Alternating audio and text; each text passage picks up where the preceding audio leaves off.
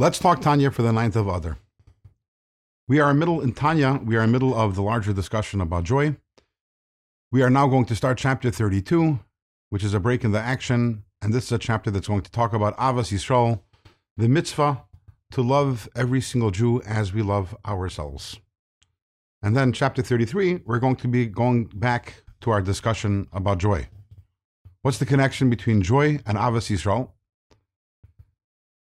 The answer is that yesterday we discussed that joy is a byproduct, it's a natural outcome of identifying with the godly soul. We explained identifying with the animal soul is the key to misery, and the path to joy is identifying with the godly soul.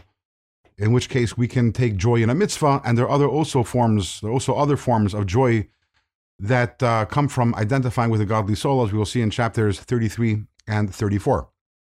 But as it turns out, actually, when a person identifies with their godly soul, there are actually two outcomes. Number one, as we discussed, is happiness. And the other outcome is, Ahavas Yisrael, is love and a true love. Kamoicha, actually being able to love every single other Jewish person as you love yourself. How is that?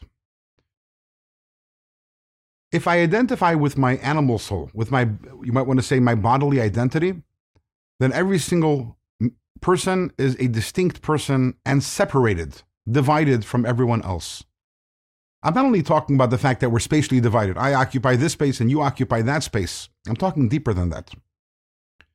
At the core of my animal soul, at the core of my body, uh, of, of my bodily identity, is self.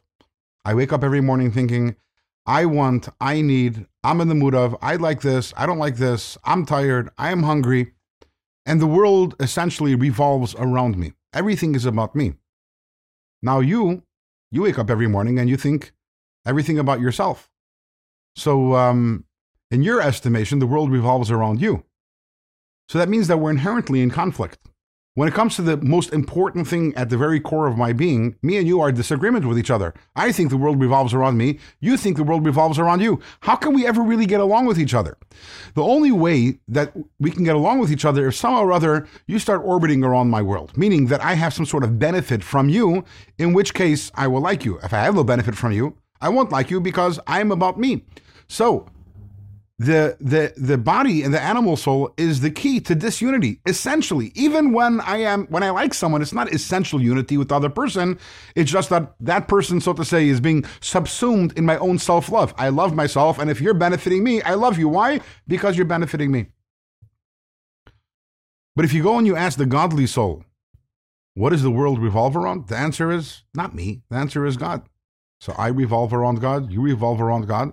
We're actually all on one team we all have the exact same agenda, which is serving God and doing whatever God wants us to do, bringing the world to its uh, intended place where God wants us um, to be. So we're one, we're united, we're essentially united in our mission, in our interest, in our goal. There's nothing dividing us.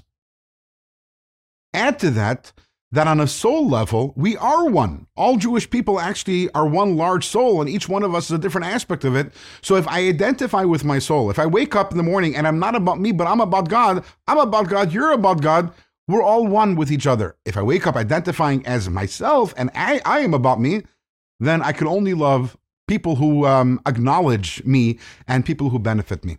So, which is this is fascinating. It turns out that the way the Alter Rebbe, the way the Tanya understands Ahavas Yisrael, love of a fellow Jew, the way to love someone else is not about thinking about them and not about, oh, I don't get along with that person. Let me reevaluate the way I think about them. No, when you have a relationship issue, the way to deal with it is by reevaluating yourself. How do you view yourself? Are you a body? Are you a soul? Are you a godly soul or animal soul?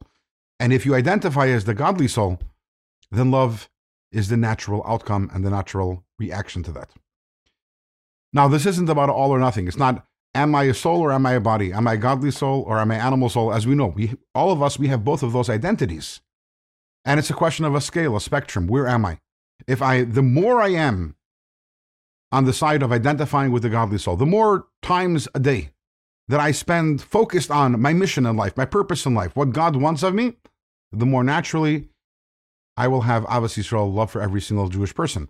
On the other hand, every single on the other hand, if I am more on the animal side of the spectrum, obviously Ahavas Yisrael will become very difficult. So we improve our Ahavas Yisrael, our love for our fellows, by slowly transitioning and moving up that scale more and more identif- identification with the godly soul. So we love every single Jew. Am I allowed to hate another Jew? Is hate ever allowed? What about a person who's a really awful person? Am I allowed to hate them? That we will discuss in tomorrow's Tanya.